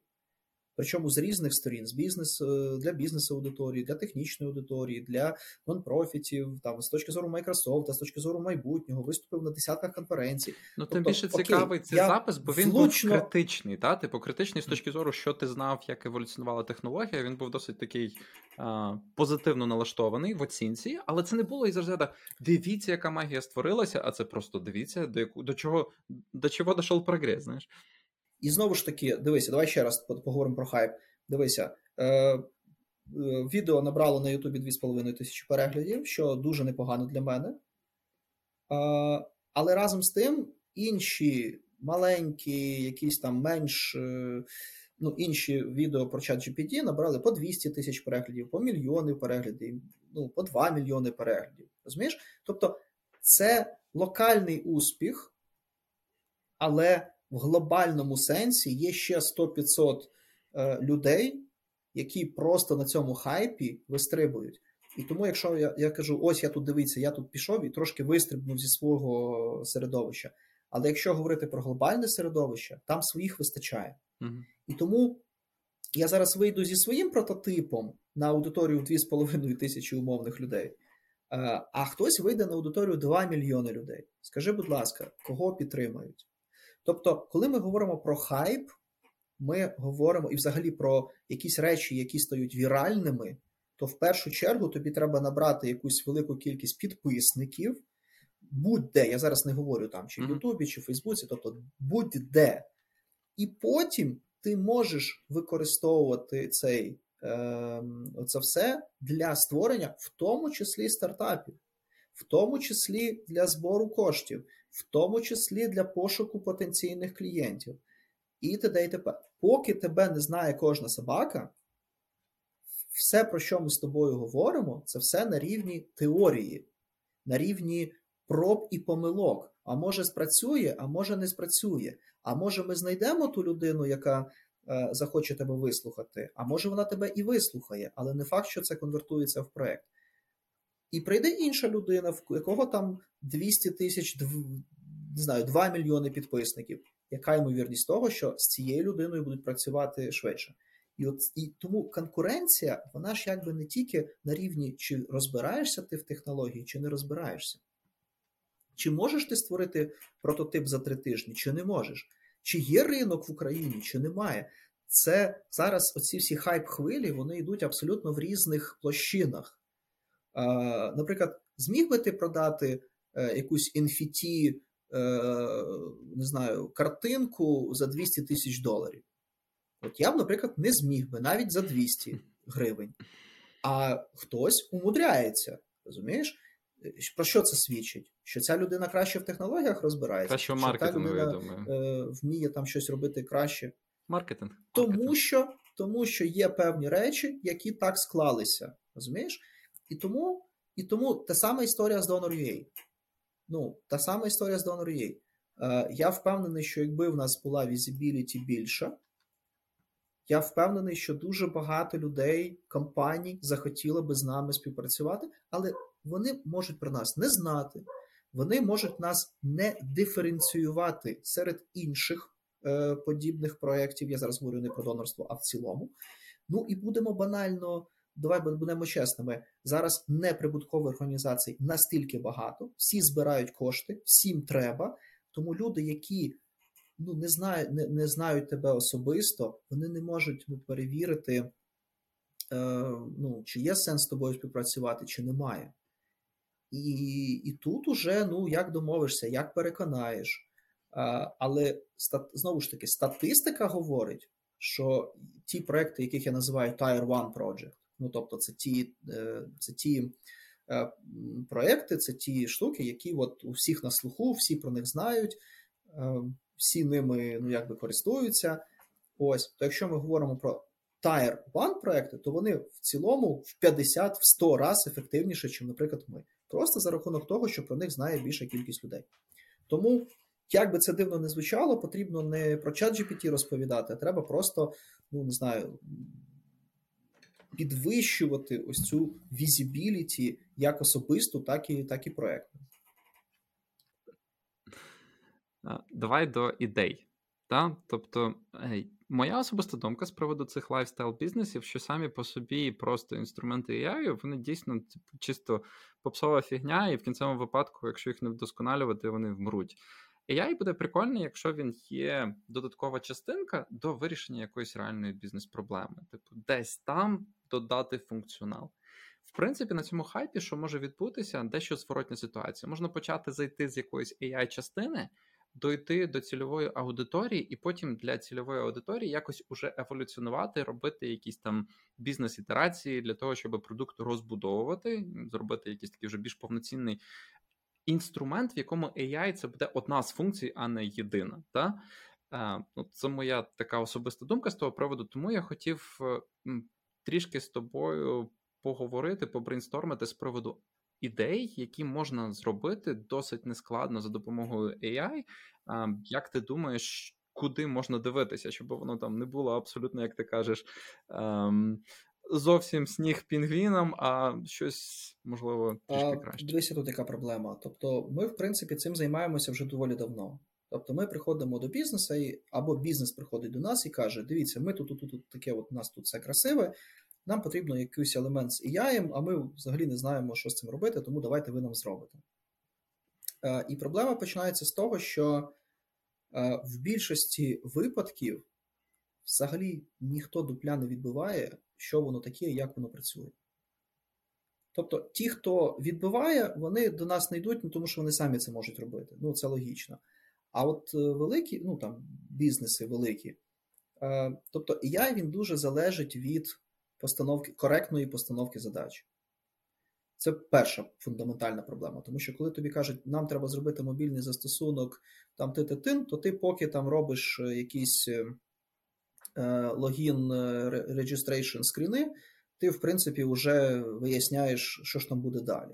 Тут так не вийде. Тобто будь-яка зміна в вимогах постановці задачі абсолютно змінює підхід до того, що і як ти будеш робити. Це перший момент.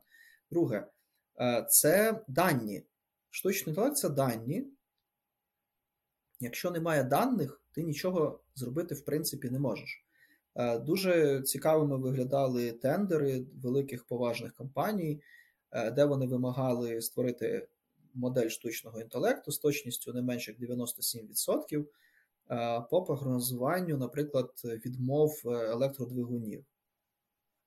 Я кажу, окей, а де набір даних, на яких ми це все будемо тренувати? Вони кажуть, нас немає набору даних. Я кажу, окей. У вас є якісь приклади того, що от воно ламалося, не ламалося? Ні, у нас ще електродвигуни ніколи не ламалися. Я кажу, а як можна зробити модель, не знаючи? Я кажу, окей, ви ж співпрацюєте з якимись компаніями, які вам дають це обладнання?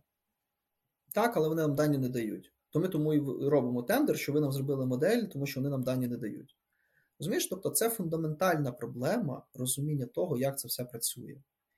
І тому ті, хто робить якийсь AI-бізнес чи около AI-бізнес, вони зіштовхуються з цим постійно, що ти спочатку повинен пояснити людям, що таке AI, пояснити, що це не термінатор, що це не скайнет, що він не буде розумніший за тебе, що в нього немає душі, що він не зможе вирішити абсолютно всі проблеми, що це просто хороший оптимізатор, чи просто хороша математична модель.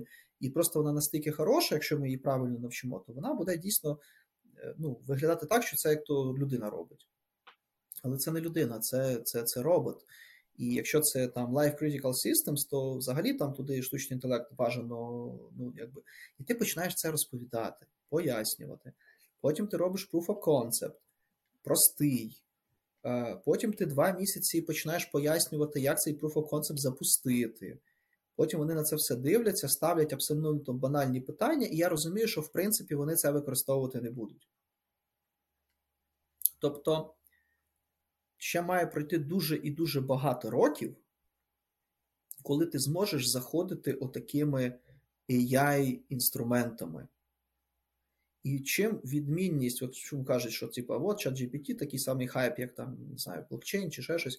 І тут я кажу, ні, це трошечки інша історія, тому що ChatGPT – це перший інструмент, побудований на базі чистого, штучного, це мат-модель, модель машинного навчання, яка, а, масова, б, ти можеш її аплаїти практично до всього, і це люди про це почали задумуватись.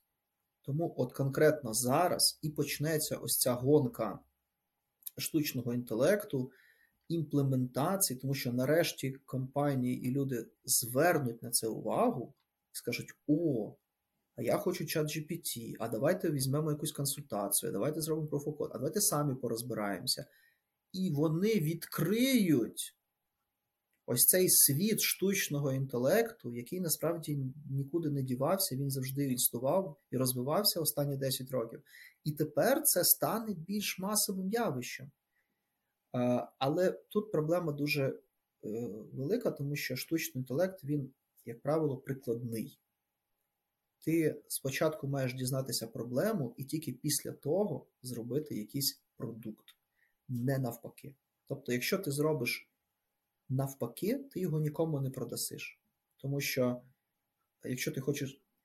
в принципі, як з будь-яким іншим стартапом, правильно? Тобто, ти починаєш з цільової аудиторії з проблеми. Знову ж таки, ChatGPT як інструмент ти можеш продати, тому що ти йому дав текст і він щось з ним зробив. А зробити, наприклад, інструмент, я не знаю, аналізу відтоку клієнтів, ти без даних клієнтів не можеш. Добре, скажи мені юзкейси, які ти використовуєш безпосередньо ChatGPT зараз, тобто які можна, в принципі, трошки причесати і з них зробити окремі продукти. Окей, під низом залишиться той самий ChatGPT, але воно буде працювати в своєму інтерфейсі і робити цю задачу. Дивися, ти розумієш, що всі ці ідеї ти їх знайдеш в великих кількостях уже на цих сайтах агрегаторів. Це, наприклад, от зараз ми експериментуємо з... Маєш приклад такого сайту? Так, я тобі скину. От зараз ми пропрацьовуємо ідею, яка, до речі, вийшла з цього стартапу по автоматизації скринінгу інтерв'ю. Ми зараз робимо прототип, який дозволяє уникнути дискримінації і упереджень в описах вакансій. Тобто на вхід подаємо звичайну вакансію, є певні правила, що потрібно зробити, на що звернути увагу, і на виході ми отримуємо таке недискримінаційний опис нашої вакансії. Другий момент – це певний інструмент, який дозволяє створювати ньюзлеттер. Тобто в тебе є якісь дані, і тобі потрібно створити ньюзлеттер для своїх клієнтів. От такий варіант. Ще варіант, над яким ми зараз працюємо, це використання ChatGPT в продажах. Тобто додатковий аналіз якихось інфоприводів і визначення якихось інфоприводів, які могли би бути цікавими тому чи іншому клієнту, з якими ми можемо, зайти. Проблема, наприклад? Наприклад, ти хочеш написати якійсь людині, тобі ж треба придумати якийсь інфопривід. Дивися, в LinkedIn люди... Такий айсбрейкер, люди як пишуть, дивіться, в тебе є дві ноги, і в мене є дві ноги, значить, ми тут спільні, давай законектимося. От, ну, люди там, чи там сьогодні вівторок і в тебе вівторок, давай законектимося. Ось, ну, я жартую, звісно, тому що там люди видумують якісь різні речі, тобто за допомогою таких інструментів це може бути більш якось правдоподібно і більш таке, що буде торкати. Ти будеш розуміти, що людина... І простіше знайти перетин в історії, напевно, якщо там ми колись вчились там в одній школі або були в одному регіоні, жили. Знову ж таки, це вже питання, який ти оцей лід-магніт знайдеш, чи який інсайт ти знайдеш, але в тому, що це може шукати. Це може бути, це порівняння може бути продуктів. Наприклад, ти хочеш написати статтю, щоб порівняти два продукти, які вирішують одну й ту саму задачу. ChatGPT з цим дуже класно справляється. Ну, і я би сказав, що в першу чергу я його використовую саме для рутинних завдань. Тобто, якщо мені потрібно його якось переписати, знову ж таки, перефразувати, то ChatGPT в цьому зараз дуже-дуже-дуже крутий. З іншими сценаріями ми ще поки що там експериментуємо. Є доволі такі сміливі ідеї, з якими поки що ChatGPT не справляється. Але тут потрібно розуміти, що з кожною версією, кожна наступна версія буде вбивати 20% стартапів. Ось, тому що, наприклад, рік-два назад дуже багато стартапів робили автоматичний speech-to-text зустрічей і визначення якихось там takeaways, tasks і т.д. і т.п. Summary і т.д. і т.п., да. І таких стартапів з'явилося дуже-дуже багато. Ну, насправді, два супервідомих – це Copy.ai і Jasper. Це ж якраз ті, які дозволяли працювати з текстом, робити summary, робити якраз інтро на основі того, як ти хочеш, щоб текст писався, воно пропонує тобі варіанти. І тут приходить ChatGPT і практично дозволяє це робити безкоштовно, а то вже залучені сотні мільйонів доларів. Саме так. І ми влітку робили один MVP – того, що прийшов Microsoft і в Teams просто викатив за $7 на місяць. Ну, тобто кожна наступна фіча, яку будуть робити великі компанії, вона буде вбивати ось ці всі маленькі стартапи. Але тому я і кажу, що я і туди особо не лізу, тому що, по-перше, зараз вийде ChatGPT, зараз вийде GPT-4, він вб'є 50% стартапів, які побудовані на GPT-3.5. А зараз зайде ще кілька мовних моделей. Плюс зайдуть різні open-source моделі, плюс зайдуть такі спеціалізовані моделі, які заточені під якусь конкретне завдання. Тобто, якщо раніше, знаєш, була там, типа, береш будь-яке слово в словнику, додаєш туди .js і йдеш в Google. І з великою ймовірністю така бібліотека буде існувати. От зараз те саме буде слово GPT, і через рік ми будемо мати всі можливі варіації. І це все повбиває величезну кількість стартапів, крім тих, які, ти кажеш, проінвестовані, які вже зарекомендували себе на ринку. І це вже буде історія, аж правда, не про технології, це вже буде історія про конкуренцію, про того, в кого більше грошей залишиться, хто про маркетинг т.д. і т.п. І тут ми, і дивися, і отут я розумію, що це моя слабка сторона. Тобто так, я можу зробити MVP, я можу зробити proof of concept, я зроблю це класно, я зроблю це, з цим взагалі проблем ніяких не буде. Але тоді, коли тобі треба буде продати це мільйону людей, вибачте, це не моя робота, це не те, в чому я майстер. І, власне, я прекрасно розумію, що створити це MVP за 3 тижні, створив ти його, so what? Ми такі MVP створюємо, по кілька штук на місяць. І потім ці люди йдуть і намагаються ці MVP, продавати. І комусь навіть вдається. Але якщо ти думаєш, що є якась кореляція між тим, що от людина в цьому розбирається, і вона змогла це продати, а ось ця людина не розбирається або не вірить в свій продукт, і вона тому не змогла продати, то тут цієї кореляції немає. Все настільки... якби хтось знав формулу успіху, то всі би так і робили.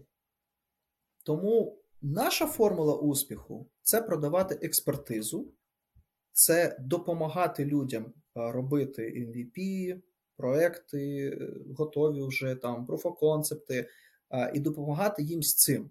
І це наша формула успіху. Ну, я думаю, на цій прекрасній формулі успіху ми і закінчимо. Саша, дякую тобі за розмову. Це було супер цікаво. Мені завжди подобається з тобою спілкуватись, плюс слеш сперечатися. Сподіваюсь, нашим гостям також буде цікаво. Отже, ми в коментарях, ну, звичайно, що чекаємо на вподобайки, на підписки, і також ми залишимо канали в підписках Саші, у компанії DevRain, де він часто публікує про AI, також телеграм-канал Саші. І чекаємо на те, як ви класно можете пояснити, що таке Donor.ua і як він приносить цінність людям для того, щоб легко пояснювати це однією фразою іншим людям, тим, які потенційно стануть наступними меценатами Donor.ua, а з тими, які фрази будуть найкреативніші і найцікавіші. Саша, я думаю, з задоволенням проведе індивідуальний дзвінок, де може проконсультувати з приводу AI, з приводу старту продуктових компаній на основі його досвіду, який ви вже почули у нашому сьогоднішньому інтерв'ю. Саша, дуже дякую. Дякую вам за те, що дивилися. Дякую за запрошення.